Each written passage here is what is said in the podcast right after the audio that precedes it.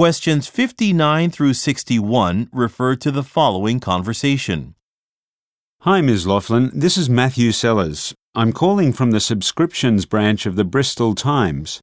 Recently, you submitted a request to have your subscription discontinued. Is that correct?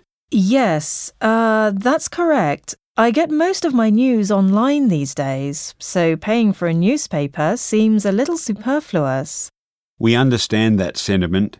However, we're prepared to offer you a special deal if you change your mind. Instead of paying £7.99 per week, you can pay £5.99 per week and gain access to exclusive online content that is available only to our subscribers. What type of online content do you mean? The content includes videos filmed by our reporters as well as a variety of news analyses. Does this offer include the weekend edition of the paper? If so, then I'll consider accepting the offer.